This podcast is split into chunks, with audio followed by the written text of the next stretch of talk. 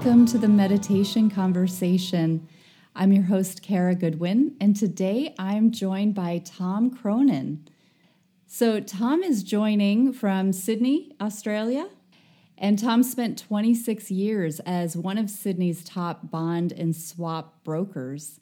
And throughout that time, he found meditation and mindfulness to be transformational in relieving the chaos and anxiety that he experienced in his life and work.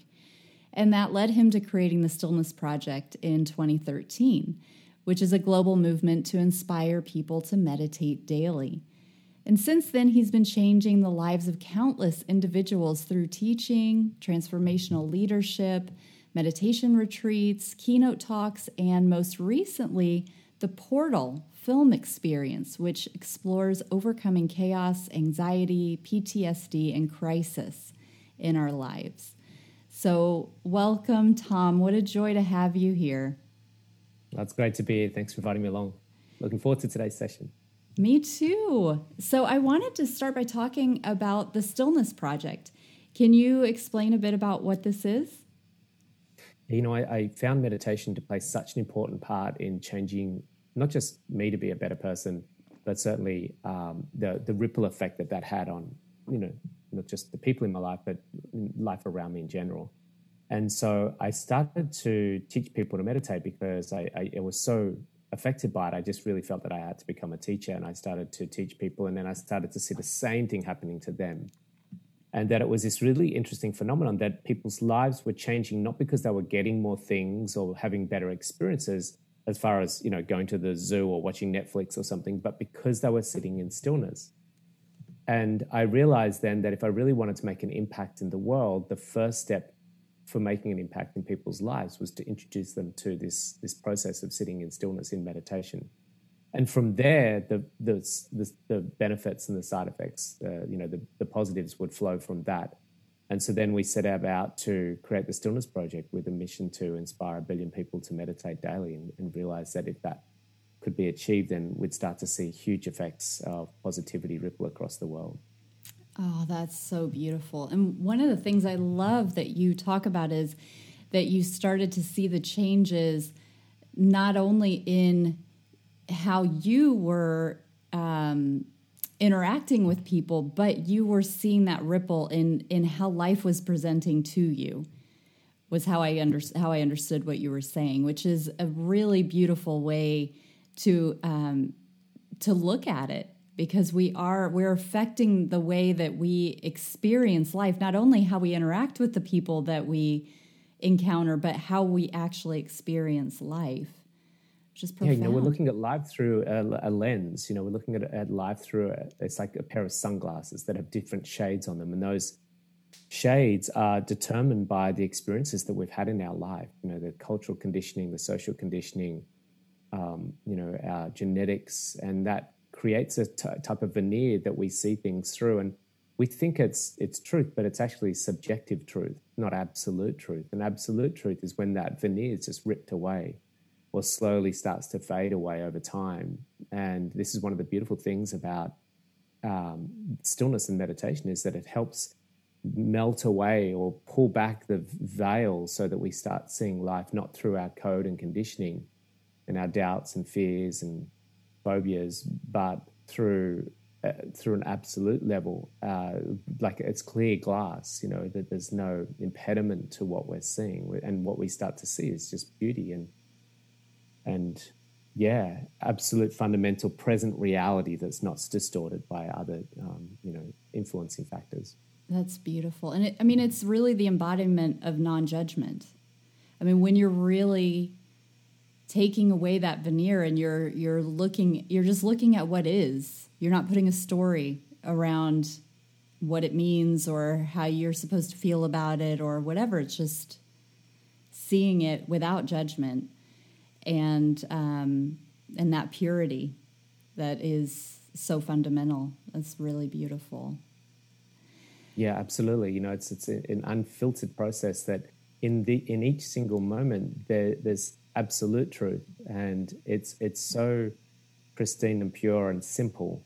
Uh, and then what happens is when we, we have this conditioned self that starts to uh, get entangled in these experiences, then it starts to distort through our own subjective experience. And so meditation really helps us to to clear all of that out so that we're a lot more free in each moment. There's beautiful freedom that happens there.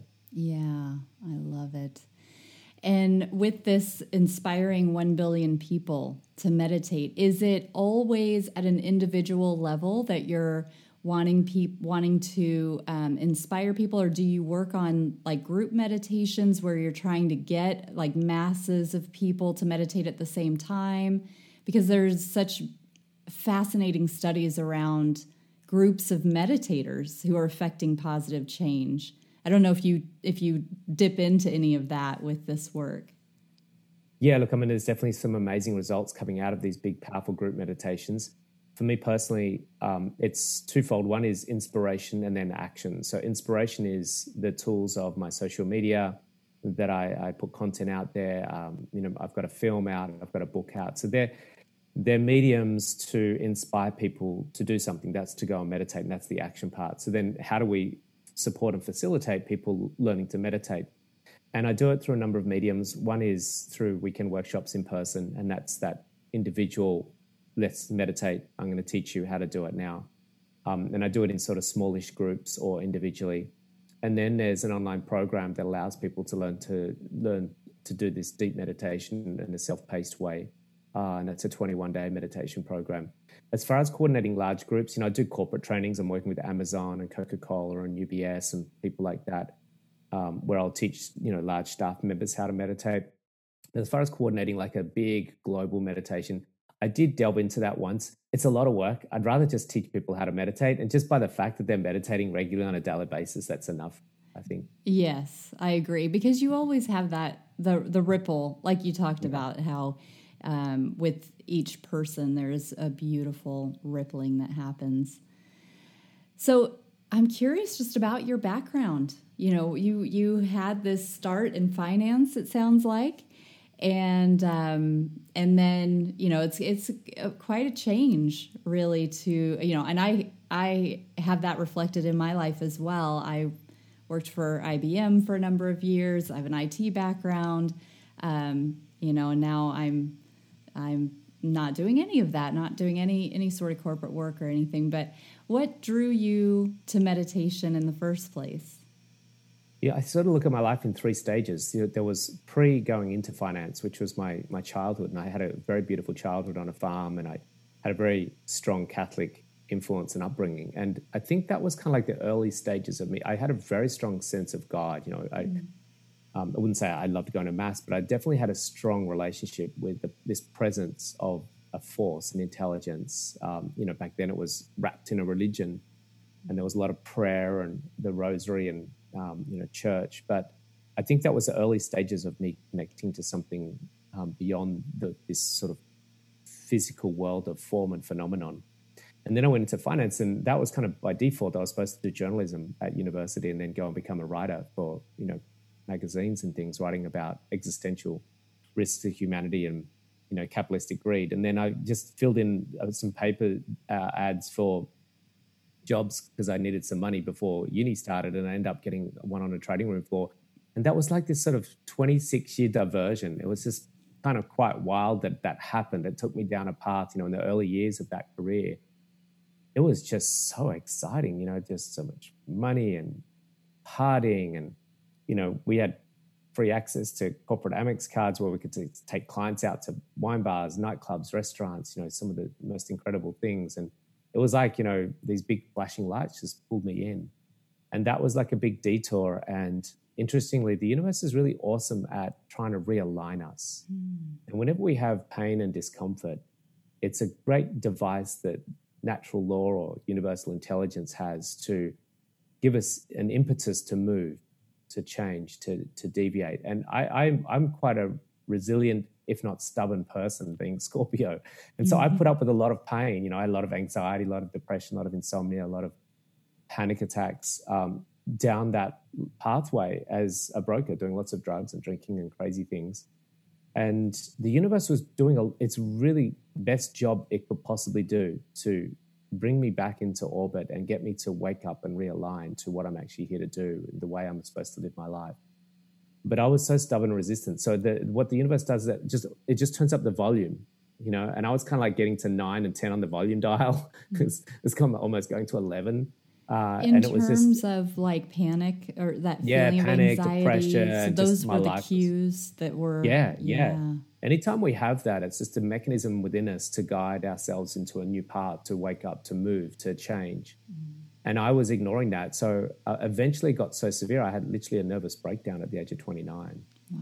Uh, and that's in that time, the universe just said, that's enough. Like, we're going to make this a, almost like a choiceless op- uh, position. And we call this in Sanskrit a rashi. And a rashi is a, a point of choicelessness where you can't continue doing the same thing. There's a fork in the road, and a fork in the road means that something must deviate here, and it either breaks down or breaks through. These are the only two options when we arrive at a Rashi point. So a relationship gets in a Rashi, and the point is divorce or breakthrough. A company gets in a Rashi, it's either scale up or scale down and go into bankruptcy. And you know, our health, our civilization, you know, we get Rashis all the time. And for me, that was my major Rashi. It was like I was temp- literally considering whether I wanted to go on with my life. I was questioning mm. the the continuance of this existence as Tom. And then I came across meditation one day while I was at home watching TV. I couldn't go to work. I'd, I'd left my job. I, I, was unable to continue on as a broker for a period of time. I had some mental health leave. And I found this documentary that I was watching on TV about a, a property developer that was meditating. And it was like everything I, had been waiting for in my life was, was in this. It was what I, would found in meditation. And that was the catalyst, just seeing that guy meditating in that documentary in a suit in a chair Mm-hmm. It was just like it was almost like the universe put it there for me to see it. Because if it was a monk in robes, I would have just gone straight past my my gaze. I wouldn't have been able to resonate with it. But this guy was a property developer and he was wearing a suit. And I still distinctly remember the suit. It was like a blue pinstripe suit. This was 26 years ago. And he was wow. sitting in a chair in this big room. Oh. And he just sat so peacefully with his eyes closed in a, in, in a chair meditating. And it was just like, and I didn't know anyone that meditated. Meditation was very unheard of back then. This was in the mid 90s, and you know there wasn't Calm apps and Headspace and you know online programs, and so it was a real big sort of like epiphany that said, "Go and explore this," and that was the start of my journey into Eastern philosophy and meditation. Oh wow! Thank you for sharing that. That's mm. it is funny how you can you can remember that moment. You know, you remember it so crystal clearly, and um, and that resonates with me a lot because I have been drawn to meditation. I was drawn to meditation for so long before I really even understood what it was. But if I heard somebody talking about it or if I saw it in a headline, I would read the article. I would want to know. I would want to know if I'm talking to somebody like, well, what do you do? Because I had tried it. I had understood that it was you just st- sit still and you clear your mind and it sounded super easy and i was and then i couldn't really get anywhere with it and i'm like i feel like this is the key to something like i really feel like it's important but i don't know why i can't do it you know so i would love to talk to people who like if i ever found i didn't find a lot of people where it would come up in conversation but when i did i was like tell me everything and they're like i don't know i just sit there you know and i try not to think and i'm like I've tried that, you know. But I I always felt so drawn to it and now it's such a big part of my life. But and I, I look back at that with that same like mystery of like there was always something there for me and there were time and time again where I got interested in it and then I got distracted and I, you know, the universe just kept bringing it back to me, you know. So it's really amazing. Yeah, it's it's good at guiding us, isn't it? Yes, absolutely.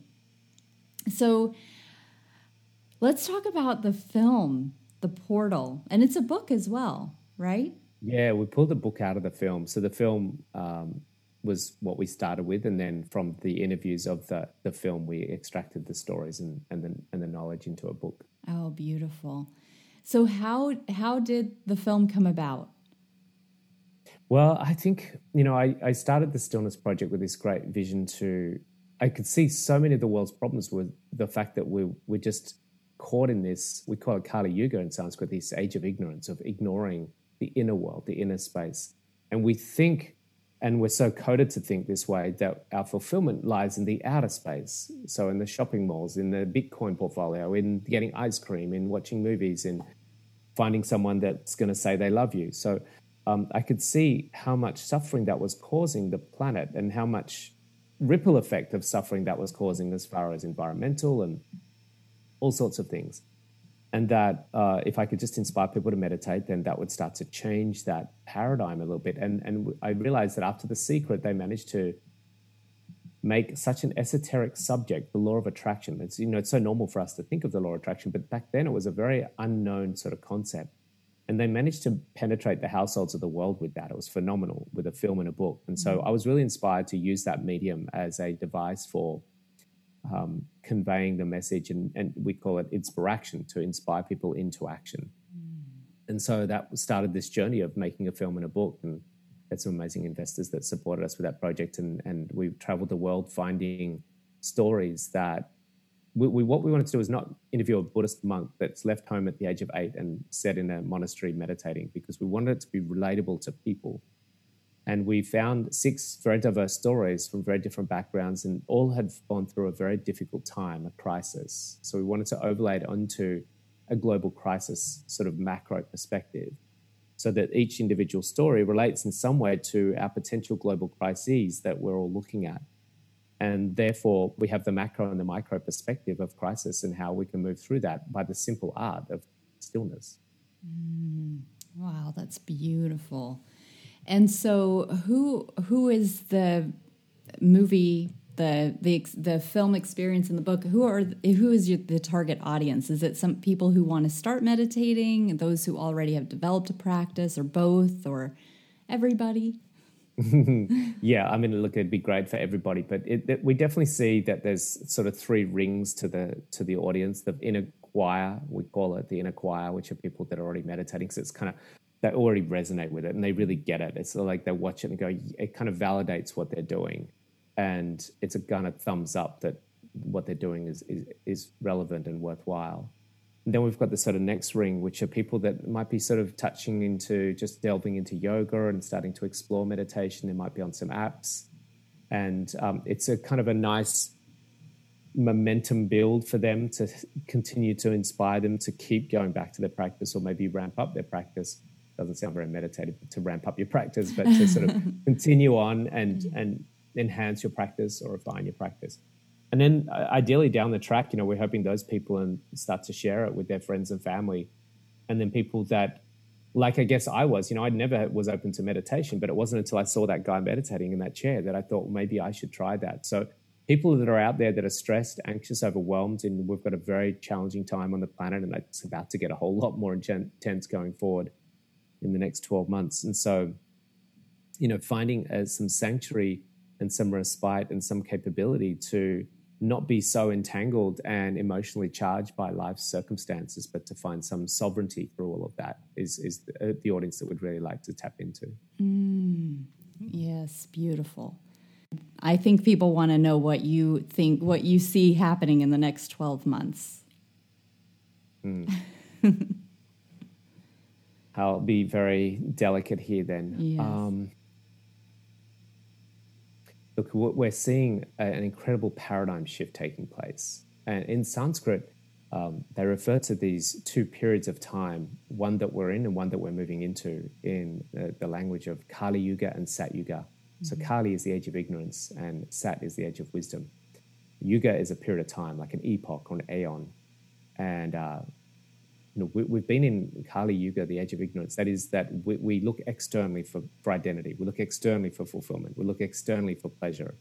And therefore, in, in that process, we ignore where it ultimately lies, which is within us in a deep, and it sounds cheesy and corny. Happiness lies within, but it actually does lie within in, at, a, at a deeper level of silence and, um, stillness. Wisdom is, is the undeniable non-subjective absolute truth which is just these fundamental truths of wisdom. We don't get them in books. We don't get them on podcasts. We don't get them from gurus. We they they are guideposts for what we already know because we are already it. We are already the absolute. We are already enlightened. We are already divinity. We are already source. And we've just been ignoring that aspect of who we are. And we're moving into a period of time where we where we discovered that. And it's a very different period of time that's going to be prevailing on the planet. There's new terminology starting to open up around this, where uh, a number of even one of the people in my film, Daniel Schmachtenberger, and a few other people refer to this as game A and game B. So we're currently in game A and we're moving into game B. Game A is a very win lose game. It's a finite game, it's a self terminating game, it's an unsustainable game, and we're looking at the extreme uncertainty and unsustainability of the current model that we're playing in, which is the game A model. Um, it's just a commoditization of things so that we can acquire. Mm-hmm. And what Game B is is a very different model. It's not built on uh, fulfillment from acquisition or experiences. It's from an inner inner experience. But to get across to Game B, a lot of the systems that hold up Game A have to fall down and have yes. to be they have to become irrelevant. And we're starting to see this crumbling of um, um, of relevance of old systems. So we'll see a lot of the old systems and the old status quo start to crumble. Now, in the crumbling, think of it like a renovation. If I want to, let's say, rebuild a beautiful new home with new systems that are much more relevant uh, on a site where there was an old home, I have to dismantle the old home first. Now, in the middle of dismantling that old home, it's pretty rupturous, it's challenging, it's intense. There's actually a period of time where there is no home. It's like, oh my goodness, like what have you done? It's yeah. chaos, right? And so we're in this unraveling uh, of a new experience and a new way forward, but it, it is going to be a little bit chaotic. And the people that are going to hold on to the old status quo, which we're seeing right now, let's not look at sovereignty and health. Let's not look at how we can empower ourselves individually. Let's not look at how our, we can question narratives and maybe start to discern a little bit more about what's what's absolute truth rather than conditioned and programmed truth by, you know, very powerful people that have a lot to gain out of that.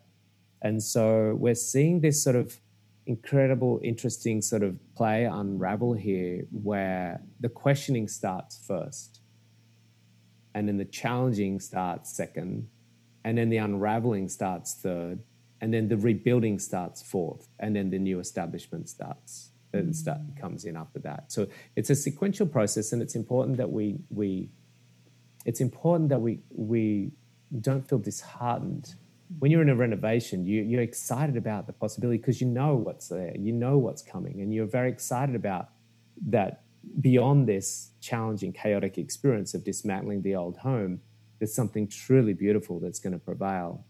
And that's really important that humanity can see that. And that's a big part of what I want to get across is that Satyuga is a very profound period of time that was really just contained for a very small handful of people over thousands of years on the planet, and now we're about to make it mainstream.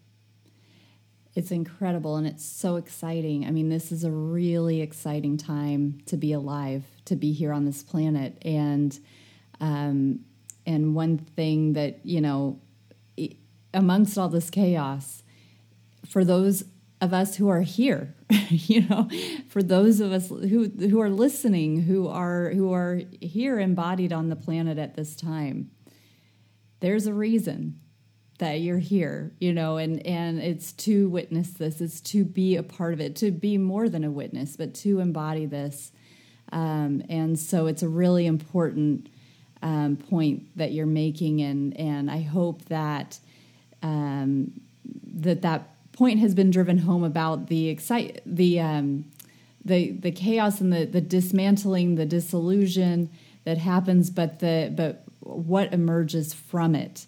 You know, as we get caught up in it, it can be confusing and frightening.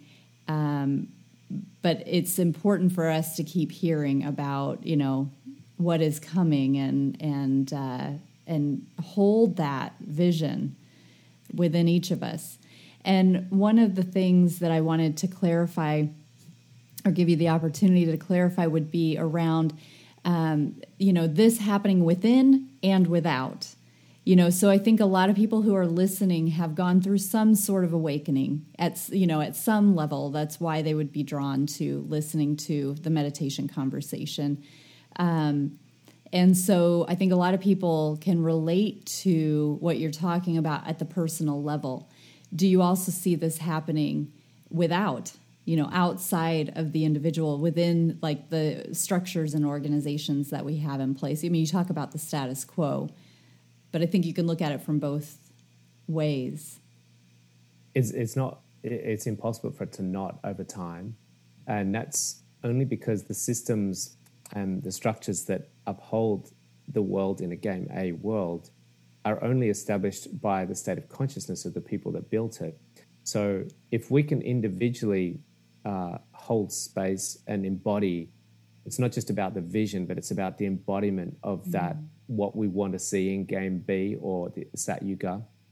So individually, those that have, because don't get me wrong, I sometimes get like, oh my god, this is just too hard. yeah. like, I, I get overwhelmed as well, you know, and then I have to remind myself if if I want to represent and see game B or Sat Yuga, then I have to live and breathe it, and then I have to be part of the multiplication, the proliferation, the collaboration, the congregation, the communication with the masses for that to happen, because it can only happen one by one. Each person living and breathing what that new period of time looks like, and then manifesting ex- and expressing and creating from that state of consciousness. So over time we will see, and we're already seeing it now, more and more conscious people creating and designing systems. I've got some friends of mine that are designing new economic models for the planet. Um, so that when Satyuga comes, there is an economic blueprint. Because you think about even just one system, let's just call it, we've got the medical, the political, the education, the sporting, the finance. But look at the economic or finance model, then uh, at the moment, we in a game B, sorry, in a game A world, we only value things that we can commoditize. But we don't value things that we can't commoditize. So we can't commoditize the ocean, but we can commoditize fish or whales in the ocean. We can't commoditize bees, but we can commoditize honey. We can't commoditize trees, but we can commoditize four by two. And because of that, then the consequences of that type of economic model is so unsustainable and so destructive that it will self terminate our entire species. But if you build a new economic model that somehow, and it's very complex because how do you value a tree? How do you value air? How do you value an ocean in an economic model? And that's a whole new redesign. And that's something that has to happen. And I've got friends that are designing these models, but we don't have enough consciousness yet to integrate that model into our current world because mm. we're still in game A and we haven't got across to game B yet. I'm so encouraged to hear you saying that because I just had a conversation last week with somebody who is you know in, in finance as well and and he was talking about this but he was talking about it in a very destructive way so he was talking about the commodit- commoditization i probably didn't say that right but you guys know what i mean of forests and i was I thought he was talking about, oh, people wanting to preserve forests. And so they're like making it, they're helping there be a way for people to invest in a forest, you know, and and protect it. And that's kind of where I immediately went. He's like, no, it's it's like buying you can like purchase it and then you get the value of like however much you've purchased, you get the value of what they make on it for the wood so that they destroy it and then you know renew it hopefully. But you know that takes time. But it was this whole thing of destroying the forest and and being a part of that and then having more people having access to investing in the destruction of it. And i was like oh that's not what i thought we were talking about. That's not as encouraging as i that's well that's this game A that's just currently happening. I mean yeah. just only last week i think they announced that the amazon now is a greater contributor to the planet of co2 than it is a, a, an absorber of CO2 because the, the fires and the cutting down of it. So we've gone from the biggest lungs of the planet to provide us with oxygen to breathe, now a big producer of carbon dioxide and not having the capacity to absorb the, the oxygen. That's just like, you know, it's just like being in a room with one little air hole left for free oxygen and then someone plugging that up. it's just yes. like that's just not a, that's just not a smart move. Right. But that's because of the commoditization of what that forest can do, as opposed to what, um, and that's because our, econ- our, global economic model doesn't value the oxygen that those trees in the Amazon produce, and so therefore the leaders of that country go, well, we're just about economics here because that might be good for you to get that oxygen, and it's good for us, of course, as well, but it's of much greater value for us to chop down that rainforest. Right. And so therefore, we'll take the highest price we can get. And that's what our whole economic system is built on right now. Right.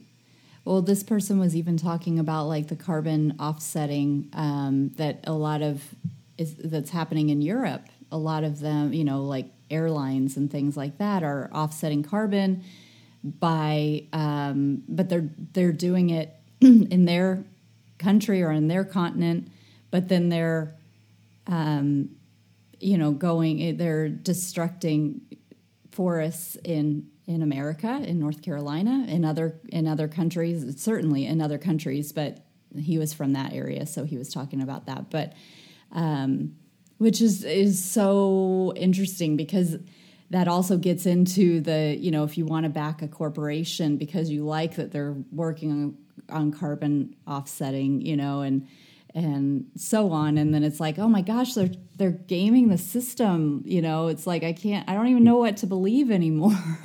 The system's been gamified for a long time. I you know, know, you just think about the simple thing like if you look at any city right? Look at any city and look at any park and any tree lined street in a city. Why don't they instead of planting trees that don't produce fruit plant trees that do produce fruit? Um, because if they did that and fruit was available where just imagine homeless people anyone could just go and pick it right? And, and start living off some of those then that would break down the commoditization for the people that are producing those things and selling them, right? Oh, right. But that's just one simple reason, one simple model of how we've gamified or commoditized what could just be a simple solution. Why don't we just plant more trees that provide for us? Yeah, right. in public places, right? And so everyone just oh, wow, I feel like an apple, right? Yeah. Wow.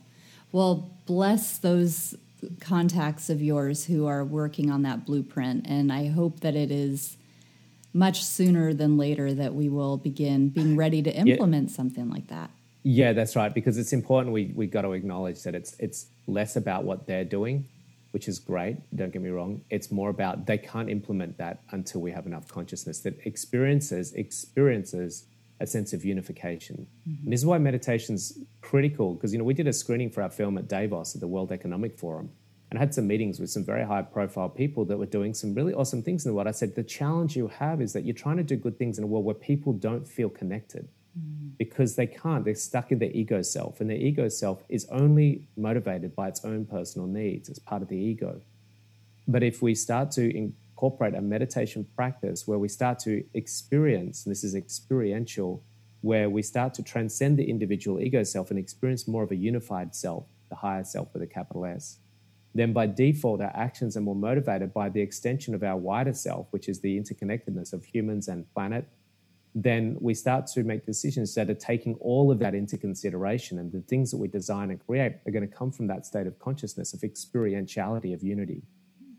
And so it can really only happen when we are starting to have that transcendent experience into the field. Right. Yes. I love that. And it, it kind of comes, um, it, it comes down as well to this kind of meditation bleeding into life. And you talked about this as the, the rippling that happens, you know, it, um, meditation, when you begin it, it sort of starts as like, oh, I've got my meditation time and then I've got the rest of my lifetime, you know, and then there just comes a point where the non meditation time starts to be influenced by the meditation practice. And you do start to see more of this mystery that's underlying everything in this unification this unity. Um, and I, I'm curious in your own practice do you remember when those things kind of started when it started becoming less about maybe technique or um, you know how many minutes you're seated for and things like that and when it started to really bleed into your life? Do you have a memory of, of when that sort of shift started to come?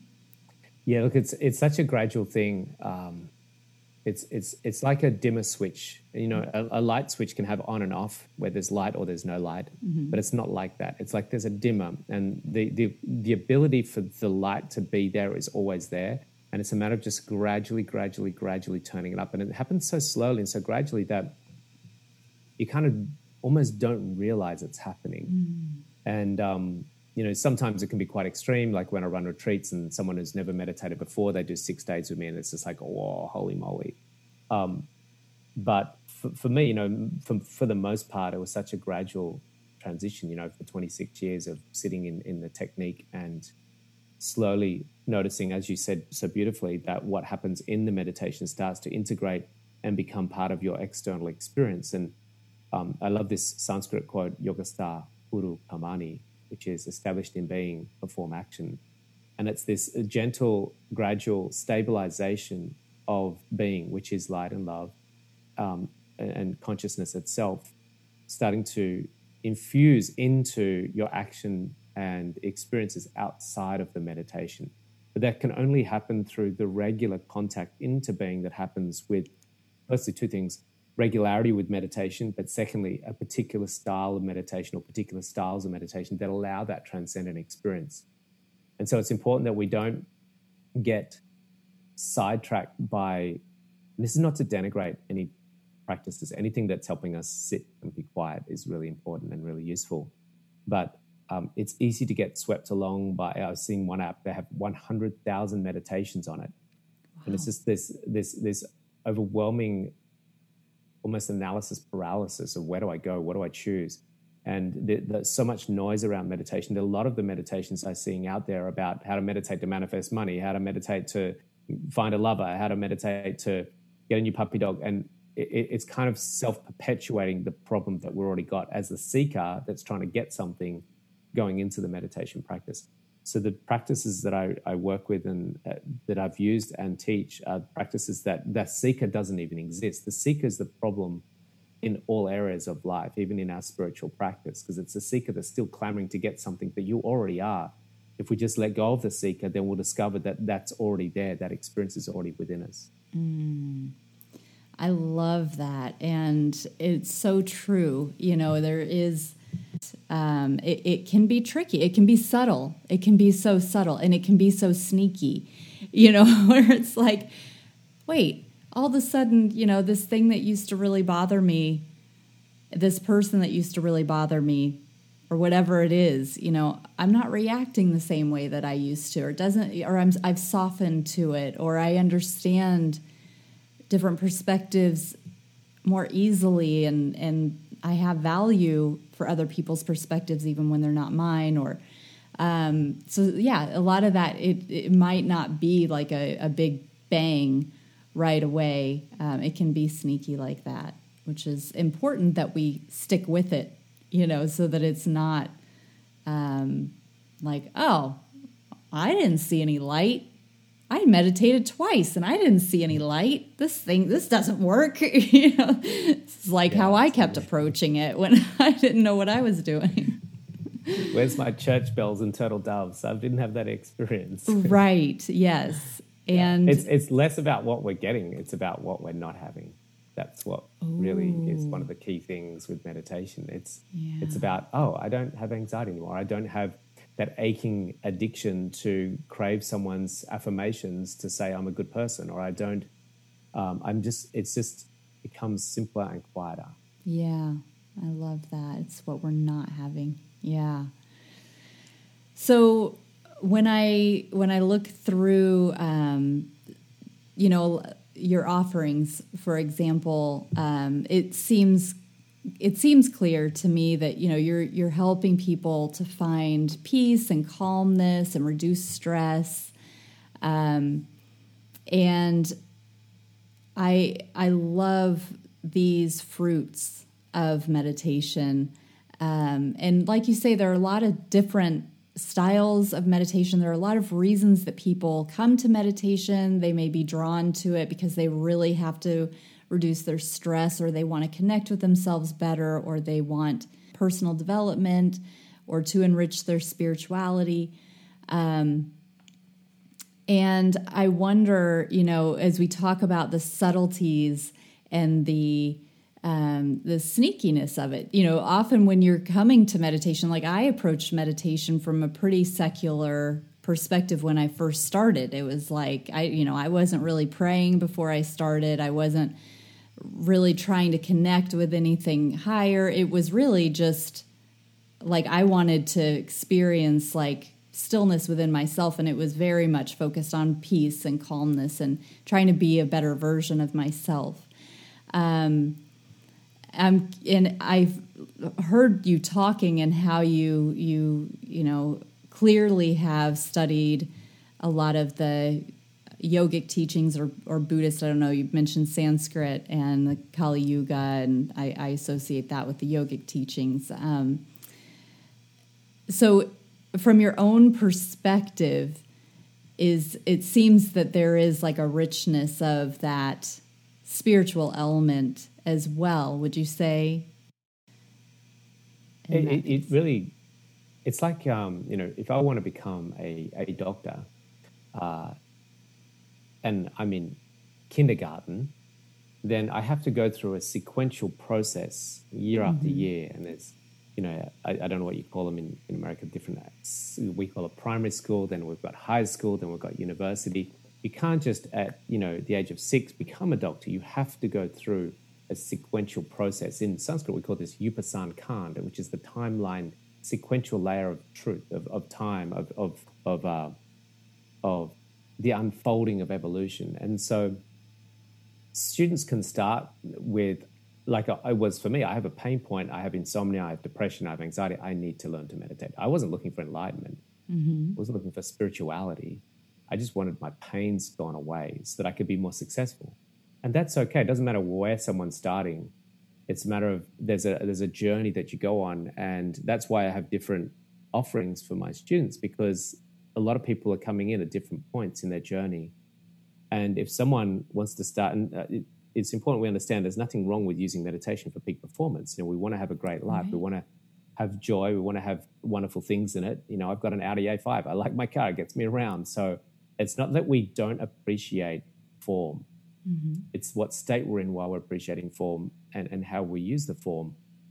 And so, and uh, by all means, it's important we understand I'm not perfect or enlightened. It's just, you know, I'm just, you know, getting by in life and doing my thing and there's a there's a sequence. So where I'm now is different to where I was 20 years ago with what, what my meditation journey, my meditation practice is all about. So mm-hmm. it will change with for people as they go along and as they start to drop away a lot of the the pains and the, the anomalies that were guiding them in the first place to start to realize their truth, then they'll start having greater inquiry and then the importance for me as the teacher is to offer them the opportunity to deepen that inquiry and give them more advanced programs. Yes. Yeah, that's so beautiful. I mean, I I do find it fascinating how it just does naturally evolve and and it almost um, predictably although that's not the right word because it's such a everybody's got these unique paths I mean, as you're as you're saying, we all have unique pathways that get us to our higher self with the capital S, you know, and that get us to that unified consciousness and and um, and we're meant to have unique journeys. It's not meant to be like that. The the exact path that I took is the same exact right path for the next person. There are techniques that we can share there's wisdom, there's philosophy. Um, all of that is so helpful, but we all will approach it for different reasons and with different timelines, different results at different times. And there's a pattern to that evolution as well. Um, and it's so beautiful. It's so divine. It's just it's just perfect and it's so fun. I mean, that's kind of what what makes it so interesting. I mean, going back to your film, The Portal, you know, it's like six completely unique stories that all have this central theme about how important um, this evolving consciousness is for all of us as individuals and humankind. So yeah, we call it Leela in Sanskrit, the dance of the divine. Yes. This is the playfulness of the, of the divine manifesting through form. And of course, if you look at any game, whether it's Scrabble or jigsaws or whether it's a gridiron game uh, with football here, uh, there's going to be challenges in it. There's going to be conflict. There's going to be uh, difficulty, and so that's the the whole play that we're in. And we'll, we'll one day, when we've lost our identity and we're in that divine essence of absolute truth, we'll look back and and, and have a little grin on a non-physical face and go, "Well, that was fascinating, wasn't it?" right. Yes, it goes back. and it to, all makes sense now. right. Yeah. It, it does. It goes back to that. Um, it, yeah, it goes back to to that, and and let's hope that that is is uh, sooner rather than later, and what a gift it is to be here. you know what a gift this is to be experiencing all of this chaos and and um, it's it's not boring.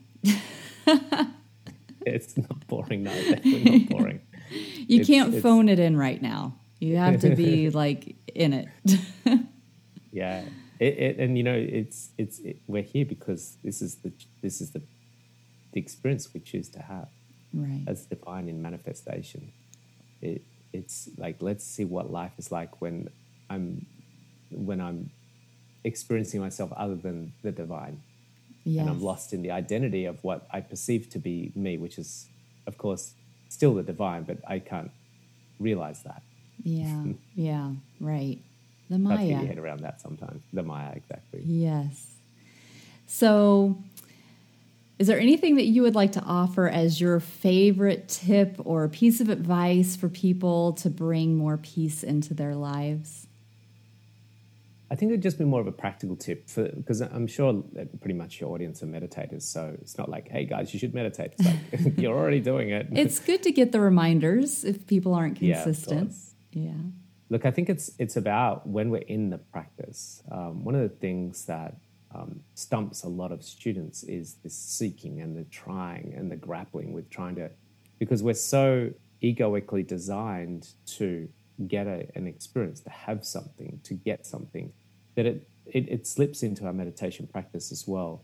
And it really is a complete letting go. Imagine your fists being clenched really tight, and that's what we're holding on to our possessions, our identity, our ego, our body, everything. And then to let that all go, open your hand and unclench the holding on, so that in your meditation, to see how less of you can you be, how how available are you to be no body, no thing, no experience, no time, no story, no drama because that letting go, when we can really do that in our meditation practice, and I see some meditation students when I'm running classes, and they've got this furrowed brow, and I can see them trying so hard to get somewhere. It's just mm, like, just yeah. let it all go. Yeah. Even myself, sometimes I just have to say, let it go. Tom.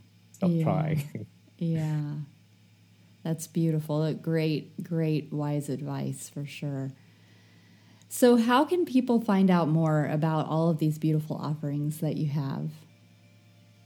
Um, for daily sort of regular content, you can go to Instagram, Tom Cronin, um, which is where I'm probably most active, and then my website, tomcronin.com. And then for the film, they can go to, uh, they can still find it on my on my website, tomcronin.com, but uh, they could go to entertheportal.com, which is the film website, enter the portal, and they can find the film, the book, and the uh, meditation programs, and how to become a partner with us and share the film with the world. Wonderful. So I will be sure to have all those links um, in the show notes for everybody, and and uh, I encourage you all to go and and check it all out. So thank you so much, Tom, for being here today. Today, tonight, we're we're spanning all the times and no time. There is no time and space, right? So. Great but to be here. Thanks for inviting me along. Yes, it's been such a joy to connect with you. So thank you very much. And thank you for listening and tuning in. Be sure you check out Tom Cronin and uh, his film, The Portal, and all of his offerings. Again, I'll have those links in the show notes. And thank you for supporting the podcast with your subscribing and liking and reviewing and um, all of that very helpful activity. I very much appreciate it. And so I wish you a very beautiful day, and I look forward to the next meditation conversation.